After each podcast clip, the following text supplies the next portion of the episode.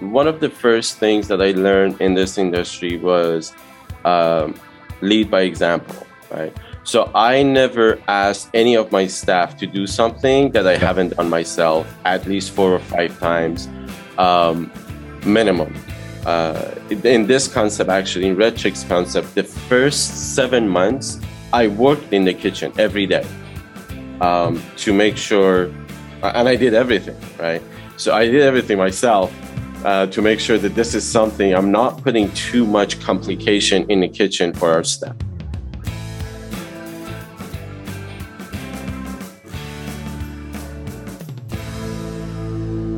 Welcome back, Rockstars.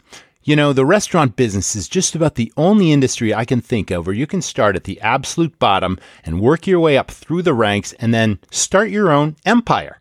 And that is exactly my guest story. Today I'm speaking with Mr. Sean Lalazarian, and he's a native born Iranian who came to this country with no English speaking skills. Started off in the restaurant business as a dishwasher, worked his way up to server, to cook, to manager, and now he's the founder of a fast growing Nashville hot chicken franchise chain called The Red Chickz. There's so much to be learned here today. We're going to learn all about how Sean has maintained an 80% labor retention rate during COVID and during this labor crisis. There's so much to be learned there. We're going to talk all about, you know, what is Nashville hot chicken? What makes it unique and special and different? What Sean's unique blend, you know, blend of marketing has been to really set his chicken apart from the competition in a very competitive segment. We're also going to talk about how he has kept his operation streamlined and super efficient.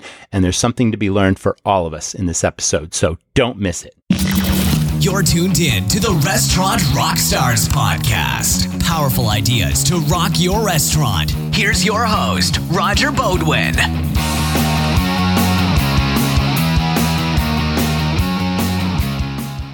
Rockstars, let me tell you about Seven Shifts. Seven Shifts is a modern labor management platform designed for restaurateurs, by restaurateurs. Effective labor management is more important than ever to maximize profit and success, especially now as restaurants begin to reopen and expand their teams. Trusted by over half a million restaurant professionals, Seven Shifts gives you the tools you need to simplify scheduling, easily manage time and attendance, communicate with your team, and retain your talent. Best of all, Seven Shifts integrates with the POS and payroll systems you already use and trust, turning your team into a competitive advantage to your business. Right now, Restaurant Rockstars listeners can get three months absolutely free. Get started now at sevenshifts.com forward slash restaurant rockstars. That's the number seven, S H I F T S dot com forward slash restaurant rockstars to get three months of industry leading labor management for free. Now, on with the episode. Hey everyone, welcome back to the Restaurant Rockstars podcast. As you know, our passion is to help you rediscover your passion in this business. The pandemic has been hugely challenging. It continues to be hugely challenging, but I'm so inspired by my guests and today's guest is no exception. I'm speaking with Mr. Sean Lalazarian, and he is the founder of a fast casual concept. It is now a franchise, and it's called Red Chickz. And his story is very interesting. So, welcome to the show, Sean. How are you today? Doing great, Roger. Thanks for having me. Excited to have you here. So, you are of Iranian descent. And you came to this country in what year, Sean? When did you come to the US? So I immigrated to US from Iran in 98. Okay, 1998. And when you came here, I understand that you spoke no English and you got into the restaurant business. So why don't you take it from there and tell us your story? Right. When I moved here, um, I didn't know anything. I didn't know the culture. I didn't know anything about this country. It was uh, sort of uh, my dad was the last member of the family that was still left in Iran. So everyone else was here. We just moved here. So yeah, it started with I didn't know any English. Uh, went to uh, started college uh, after about six months, but uh, the the first couple of months um, uh, I needed to start making money. So uh, my uncle had a restaurant in San Diego, so he was like, "Hey, if you want to start a uh, if you want to get a job, I mean, I have a dishwasher position open. If you want to work at it." And it it was the easiest job to take, right? It didn't require any English or skills or any specific skills. So I started as a dishwasher, at the same at the restaurant and um, kind of worked there for about two three months and i really liked the flow of the restaurant and what was going on and how uh, the challenges were coming along and uh, on a daily basis there was something there was a problem to fix and what to do and how to arrange things and deal with call outs and stuff. And yeah. um so right there i was like okay one day i want to own my own restaurant. This is i think this is the industry i want to be in. And after about six seven months i got to uh, being the cook uh, one of the cooks um, work as a cook for about a year and a half or two. And then uh, start uh, working in front of the house. My English was a lot better after two and a half years that I could. Uh, it was it, it was good enough to actually just you know deal with customers and take the orders and stuff. And um, so work as a server for about a year, I would say. Um, and then I applied for different positions and got hired by HMS Host for airport operation um, food and beverage uh, airport operation in San Diego. And one of the very first projects that I got on was opening a Chili's restaurant in uh, pre-security in uh, San Diego Airport. And um, you know, it was a big change because I've never worked at corporate. You know, my, my all my experience was in a small shop. Uh, it's a mom and pop shop, and things were very different. And uh, when I got to corporate world, it was a little, it was a good shock. It, I realized that I don't really know much in working in, in corporate style. Um, so as I was working at Host, I started reading a lot of books, and Jim Rohn was one of the uh, main influencers in my life at that beginning stages. Um, a lot of books about anything about how to write an email uh, professionally with you know corporate language to how to manage staff and leadership and management. Um, around, i read a lot of books during that time. And i would say that's where my reading books uh, habit started but uh, so from there very quickly i was the youngest uh, assistant manager in the company. So very quickly uh, I think within about a year, if I'm not mistaken, I got promoted to store manager uh, in John Wayne Airport.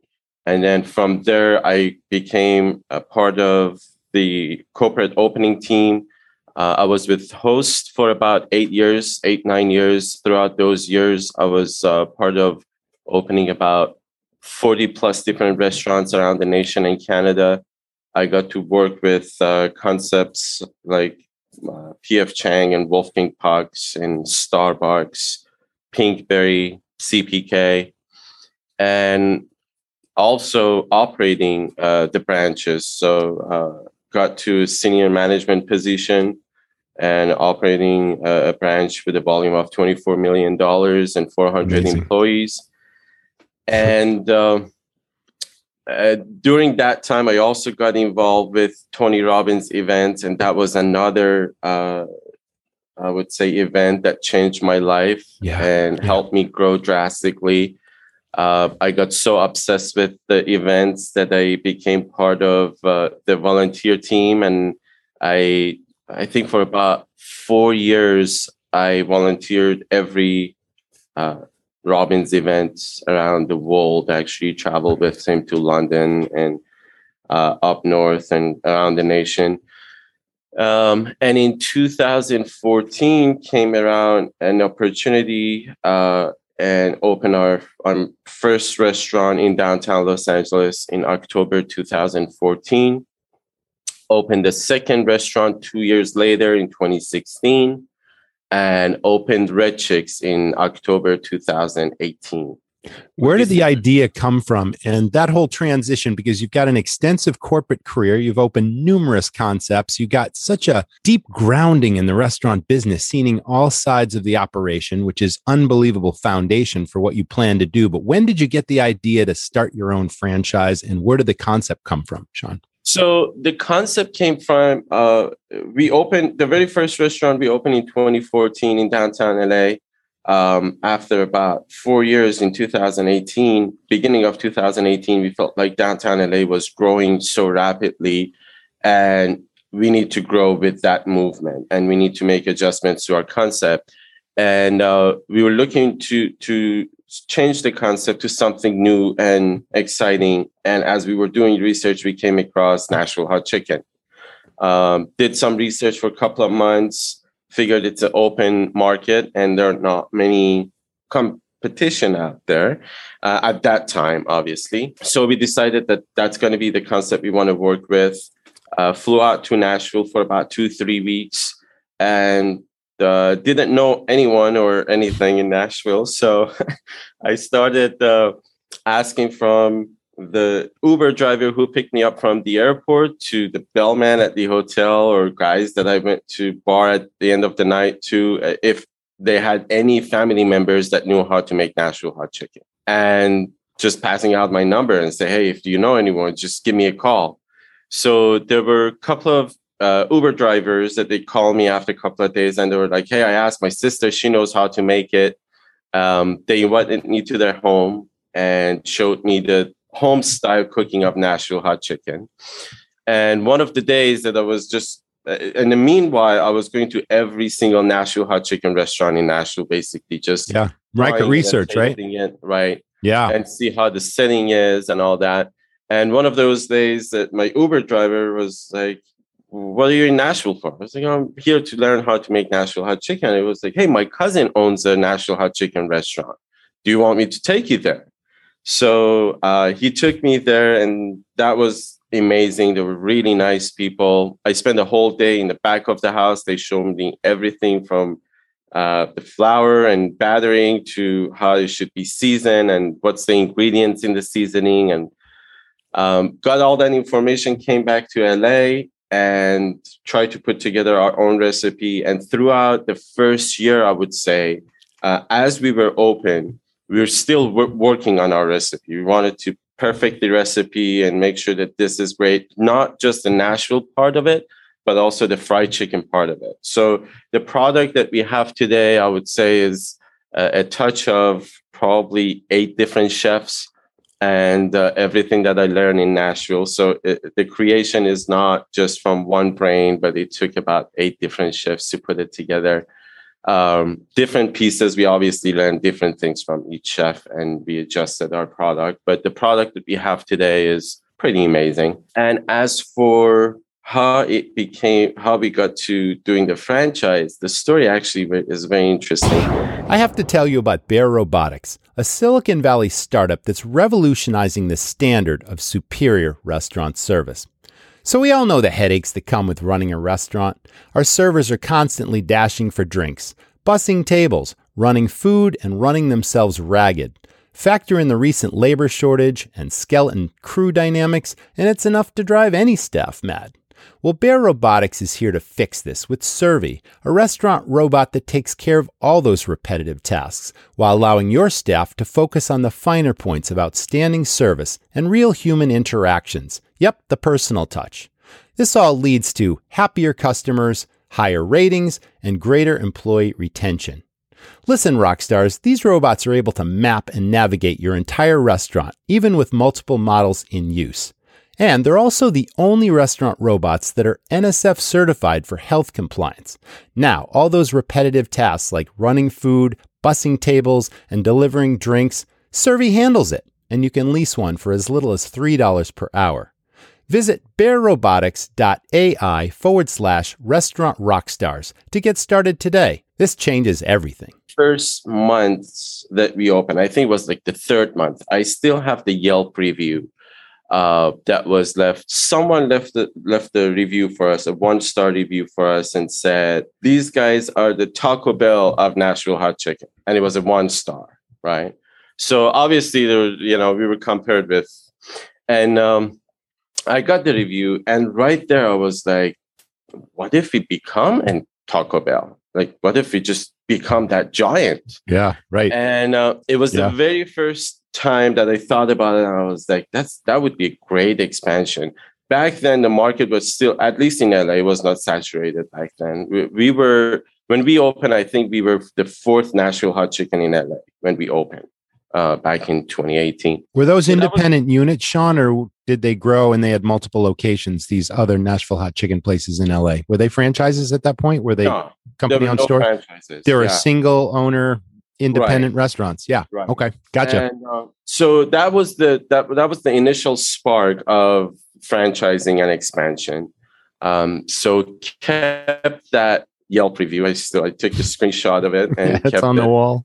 All right. And um, so we start working on the, the reason we were working on our recipe was exactly that. We didn't initially have the idea of franchising, but we knew we want to expand to multiple locations. So we're like, okay, how can we get every recipe from our flour to sauce and seasoning uh, so easy that we can duplicate it?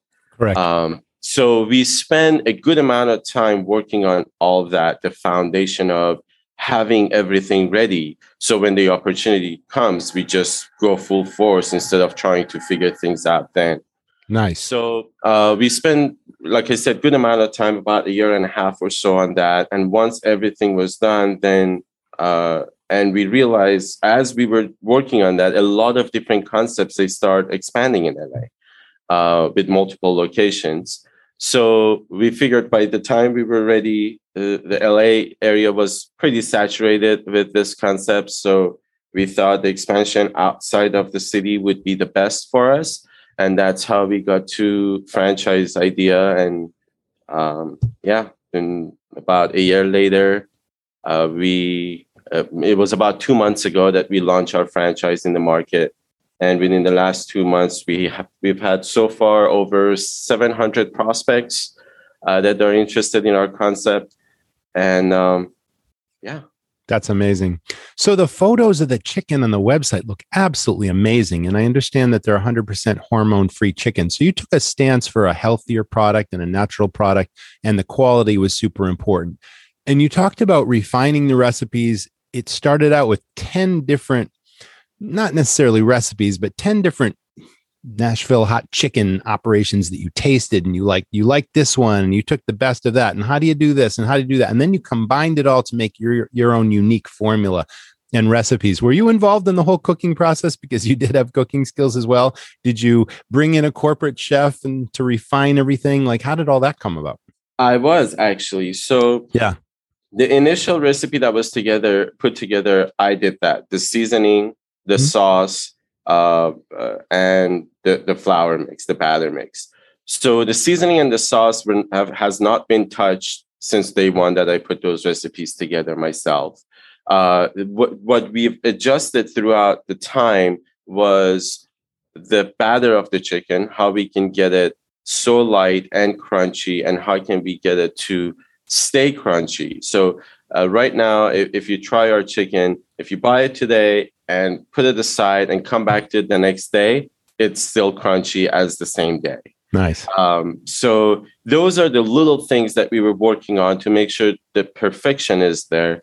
Uh, but as for everything else, the original recipes are the current recipes for the seasoning and sauce. We were working on different manufacturer to get the exact same recipe for us uh, went through multiple tasting and adjustments with the sauce and seasoning to get those right. So when the expansion comes, we don't have to deal with any uh, change in the flavor or the consistency of our product. So now we have all those products. When we had all those products, we decided to uh, go into franchise and expansion. And you've got six different levels of heat in that chicken, right? It starts at cool and it goes all the way to inferno and each one has its own little you know variation that make it so all this has to go into your franchise concept. Not only just the recipe how to duplicate that to get the flavor consistent to get the heat consistent right? All that's part of the trust uh, the training process i'm sure. Absolutely yes. So yeah it goes from uh, no heat cool is the no heat yeah. Uh, and the last two inferno and blaze are uh, basically extremely hot. They have uh, the hottest peppers in the yeah, world. And, yeah. Uh, but but the flavor, we were more focused on flavor than the heat when we were putting the, the recipe together. Mm-hmm. I wanted to make sure that if the heat of Nashville hot chicken is the hype, we didn't want to just ride that wave of the hype. We wanted to make sure that we get to this sector of the uh, market and we stay.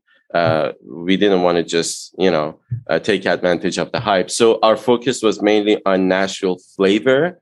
Uh, with the heat, uh, I know a lot of Nashville hot places that they're focused on the heat because they felt like that's what makes it pop. Um, so there's not much flavor, but there's a lot of heat. Um, our product has a lot of flavor, and, and, the heat is there if you want to. So if you really want to have a spicy uh, product, then we definitely have that but the main focus for us was the flavor. You know, I see the the heat factor as being sort of a strong marketing element that sort of captures the public's imagination and draws them into the restaurant. And that I would call that a hook, you know, something very unique and different that sets your restaurant apart. Would you say that uh, many people go for the Inferno and the Blaze, those really, really hot, or is that just sort of um, add a little fire to the marketing, but most people go for something in the middle, or is it all over the place? Yeah. See, the, at the beginning, uh, th- that's exactly what it was. At the beginning, um, there was a lot of Blaze and Inferno uh, trying, and yeah, people yeah. wanted to see how hot they can go and all that. Uh-huh, sure. But for the repeated customers, I mean, medium and hot is basically our most selling yeah, right in the middle, the sweet spot. Um, I want to say Blaze is also uh, very close, hmm. uh, but uh, Inferno is not really for people who are at our restaurant on daily basis. Our regulars that they shop at our restaurant three, four, five times a week. Um, I wouldn't say we have that many Infernos. We have mainly medium and hot, spark and bonfire are the levels that we have named them. Um, those are the top selling heat levels when it comes to it. So that actually uh, gives me the the exact th- same thing that we were working on. That the flavor is more important when this food becomes part of your, you know, daily consumption rather than the hype of uh, uh, trying your spicy food. So it sounds like the food was dialed from the very beginning, and that was something that was going to draw the customers in. Let's talk about what challenges that you experienced opening the doors to this restaurant because as we know this is a very challenging business. I call it one of a thousand details and it's so much more than just putting out a quality product. Suddenly you've got to be a people expert and a marketing expert and a finance expert and you know there's so many pieces to running a strong restaurant. Did you run into any challenges uh, or did you have key people that helped with all those areas? Like, how did you refine? Because before you can start selling franchises, your main location or locations, if they're company owned stores, really need to be systemized and dialed. And, you know, we know what those systems are. So tell us about that, like the transition from opening the doors to the place to getting the bugs out of the concept to then ultimately creating the system so that you could duplicate it in multiple locations and then obviously have franchisees operate it to your consistency and expectation, right? That's a whole transition, a jump from this store to now we get a franchise and we want our people to be successful. You know, they need to be successful because that's a reflection on our training, on our systems, all that kind of stuff. How can, can you speak to that? In 2020, the number of people using food ordering and delivery services surged 30%. And as a restaurant owner, it's crucial to meet guests where they are. That's where Pop Menu comes in. Pop Menu gives restaurant owners the tools they need to transform their online presence, simplify ordering and delivery, and take control of marketing. Pop Menu will build your restaurant a website designed to engage guests, showcase your menu with featured photos and reviews, and ditch those boring PDFs. But Pop Menu is so much more than just an online menu. Each pop menu site is built with in house delivery options to open more revenue streams and enable you to meet guests wherever they want to eat. And you can easily set up curbside pickup and contactless ordering, while Pop Menu's retargeting tools enable you to build long lasting relationships with guests. Trust me, your restaurant needs Pop Menu to get to the next level. And for a limited time, my listeners will get $100 off their first month plus an unchanging monthly rate at popmenu.com forward slash rockstars. Go now to get $100 off your first month at popmenu.com forward slash rockstars. Yeah, absolutely. So, like I said, from uh, the get go, from when we were studying this concept, uh-huh. uh, our focus was to have multiple stores. We didn't have the, the franchising thought back then, but we, we knew that we want to open at least four or five locations. So from day one, we basically as I was putting pieces of this concept together, I had that in mind that, okay, so when two years from now or three years from now, we have our next store, how is this going to happen? How easy is it going to be for me to have these pieces and just duplicate them and copy paste it in the new location? Um, so went back to a lot of um, operational manuals that I had from different concepts from back when I opened uh, these restaurants around the nation. And I basically reviewed them all and took all the pieces that I thought, okay, this is effective. This is how it worked out in that concept. I remember this is a good element when we were training staff for this concept. So I basically pulled all the best experiences that I had with these different concepts. And mm-hmm. to my experience, Excellent. because when I was doing these openings, I was on the ground, right? I was there from A to Z. I knew exactly what was working, what was not working. So all that really helped me to put these pieces together in a functional way. Um, that was one piece. The other piece was, uh, like I said, just being ready for it, right? So I didn't want to wait till the second store comes. Then we figure out, okay, how are we going to make sure that the seasoning or the sauce is going to be producing that store the same as we do in this store. Uh, there were multiple thoughts back then of having a commissary kitchen and make sure everything goes out from there. Mm-hmm. But for some reason, I thought it's better to just manufacture it because we are going to have enough volume between the four or five stores that we were planning to open. So I, I, I initially started that route and, oh. you know, got with different uh, manufacturers and uh, send them our sample and said, this is what we're looking for, and went through producing it. And I was like, okay, now that we have the recipe down and that's the product that we need, just hold till I tell you when to start production because we don't have the volume yet. So all these companies that have been on hold, basically on standby, uh, for us to tell them when to start production so we can get to our product. And when we got to the franchise idea, then it just basically there was not much to do because I've already by that time I already had all the work done for for nice. that aspect of it, right? So luckily uh, I got with having all that down, I got my main focus to be on how do we do the marketing for franchising and how do we make sure that from operation side everything else works great for our franchisee like we pretty much have everything finalized for our franchisees within the first two months of working on on our packets and and operations manual and FDD. Everything was pretty much ready. As fantastic. If, if we had anyone applying the first two months before even the FDD was ready, yeah. we could actually supply them and everything and and offer the training. Um, another aspect of it that I think it, it we got lucky with that is that our staff has been with us majority of them about 80% of our staff have been with us for seven years since we opened our first restaurant. So they know all the ins and outs of everything we've gone through how we came across all these recipes and we put them together. And um, i always especially with our back of the house people i um, always get their opinion as to okay we are trying to do this. How is that going to work? Do you think it's operational in, in you know day to day? And is it going to make things easier or, or harder? So the input that we got from the staff that they work on daily basis in our operations was key to make sure that everything that we put together is simple and it's easy to operate and it doesn't make things complicated for no reason um, that I would say was another aspect that helped us a lot in this process of having these key employees giving us their input that they work with, you know, customers on daily basis and what are the comments and what are the challenges that they, they, they think exist, whether it's front of the house or back of the house and how to fix them.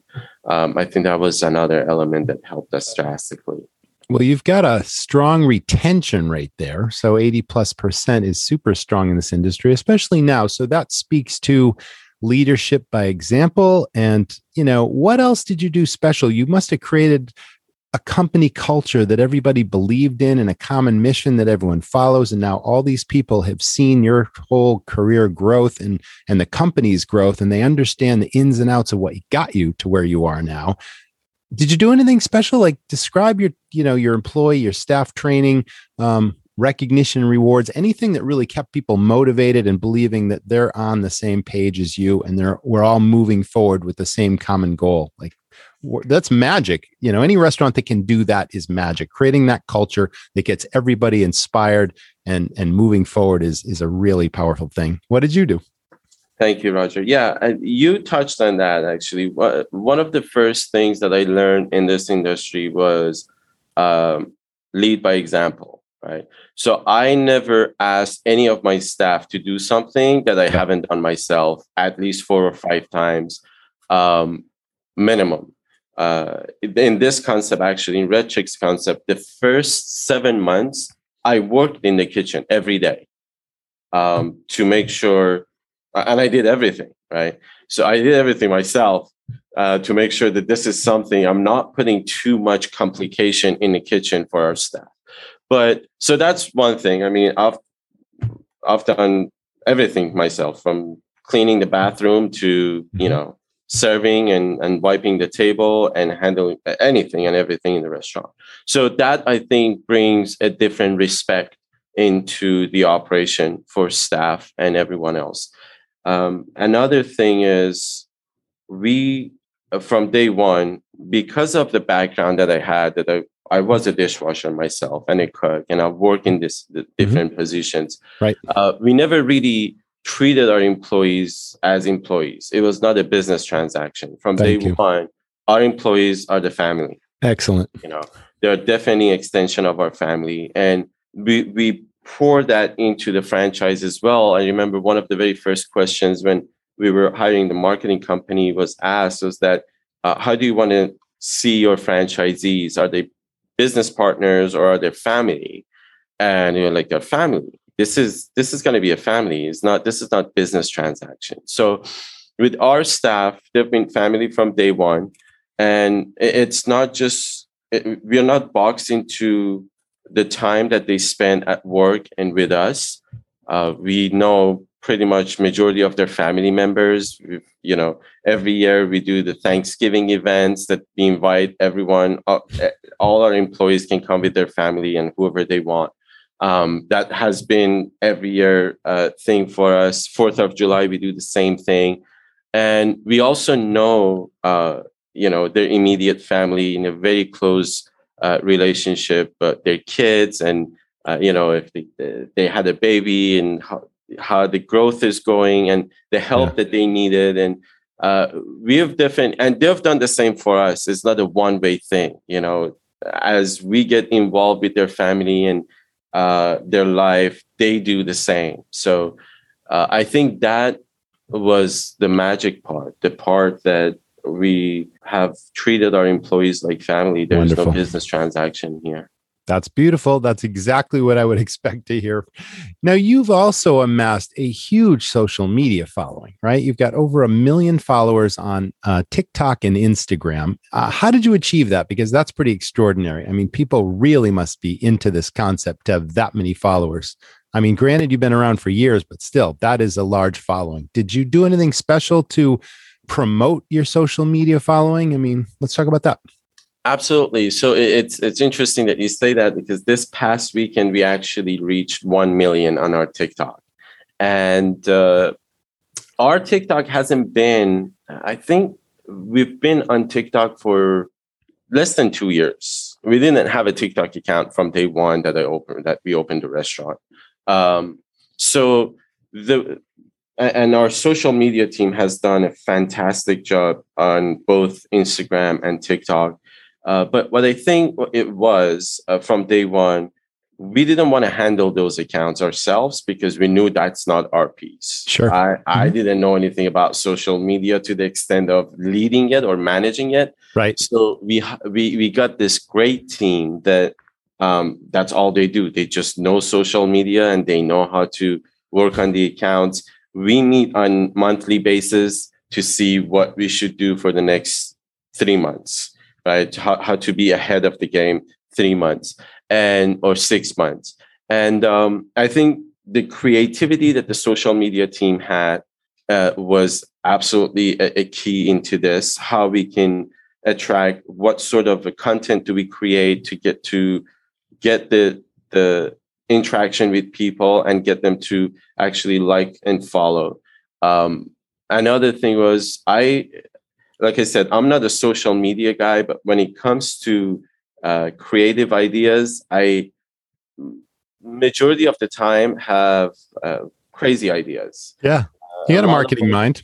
you know a lot of them uh, yeah. don't come to life because they're too crazy and just you never know though you got a fun you know, concept and crazy might work in some cases but keep going right. but some of them has yeah right, right. So we brought some of those crazy ideas like doing this giant uh, Nashville hot chicken sandwich that we did uh, about a month and a half ago. Um, so some crazy ideas that I bring into the game, and and the team is like, no, that's not going to happen, or okay, yeah, we can work with that. Uh, but but majority, I should give the credit to the people that they've been mm. working on our social media. Fantastic. Team. They've done a great job. We haven't, uh, to to your point, we haven't really done much of social media marketing. Um, it's all pure gener- uh, uh, organic followers that we have, and a lot of uh, that work uh, translate into our store and our transactions. I mean, on weekly basis, if not daily basis, we have people that they come to our uh, restaurant. They're like, "We've been following you on TikTok for the past three weeks, and we had to come in." Um, and a lot of them are actually from out of town, or we have people on weekly basis that they come from Phoenix, Arizona, or Nevada, or they drive from Northern California just to try our food and just go back because they've been following us, or their kid has been following us for like three months on TikTok, and they're like, we just had to come and try it. So I would say giving the work to people who are master at it yes. was the success that we had awesome. that, that, you know in our social media that's fantastic let's talk about the franchise training what's it like when you select a new franchisee and they have the qualifications you're looking for and they seem like they're going to be part of the family what do you do you bring them into the store and what happens then Yes, so we offer uh, three weeks training in our facility. Mm-hmm. Uh, that includes hands-on, a lot of hands-on um, and some, you know, class training. Uh, from the from my experience of training these openings that I had at Host is that when you do the initial training, um, I mean, this is everyone. I think this is just it doesn't matter in what sort of training we're talking, but right. uh, people as they're getting trained, they decide what's important and what is not, and what they should remember and what is not really important. Don't worry about that. Um, so to me, majority of the time when you do training, people take, if you're lucky, they take about 80% of what you've taught them and they take it with them and they try to put that into effect.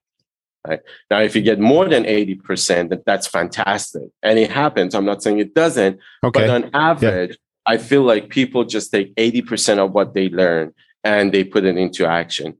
And it's that was one of the challenges that how, if that happens with our franchisees and they only take 80% and they take, take that 80% and train their staff with 80% and they staff now take 80% of that then we are probably left with 50% of what we are teaching them when they open the store right gotcha. yeah and i think that's where most of the challenges happens with when you're expanding with how do we make sure that they take 100% and they train 100% and let the staff be the ones that they take 80% of that so to to make that easier and and simpler our like I said, our concept is always focused on how do we make things simple.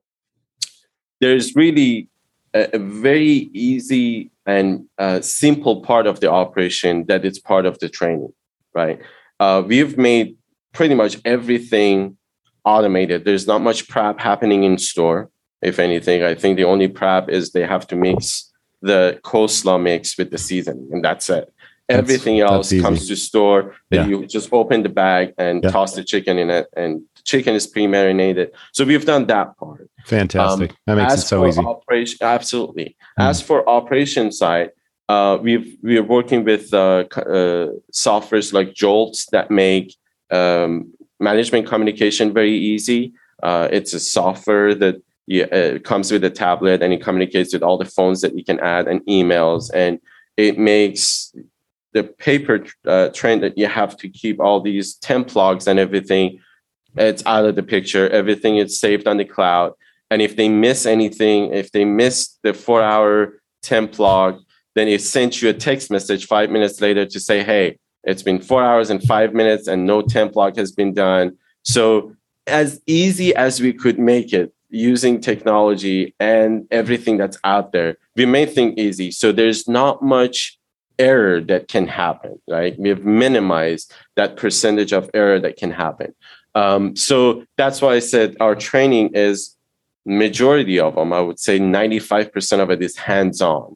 there's not much of uh, class training here because all we need you to master is how to put that food out and how to interact with customers. That's it. Because everything else in regards to operation, we've made it so easy. You don't really have to do much. Very impressive. Uh, you don't really have to have the knowledge of restaurant business. As long as you're committed and willing to just come in and do what it takes. Right. Right. Made everything easy so you can spend the time with customers and with the food that goes out. Let's talk about locations because you know locations are super important for visibility and for drive-by traffic and for walk-through traffic and all that. And obviously the pandemic has resulted in so many restaurant spaces for lease across the country right now. Do you help find locations? Do you give them guidelines on what to look for? Is there an average square footage for your stores? I mean, what's that? How does all that work? Yes, absolutely. So the average square footage we have for our store is about a thousand square foot. Uh, mm-hmm. Uh, throughout my airport uh, experience, I've learned how to use small square footage and get the most out of it. So um, a thousand we require a small footprint, so nice. thousand or eleven hundred is sufficient. Mm-hmm. And um, yes, we do have a list of the uh, location criteria that we have that we are looking for. So uh, as we progress with our FDD process with a prospect, we'll give them that uh, list of what we think the location should have to be successful.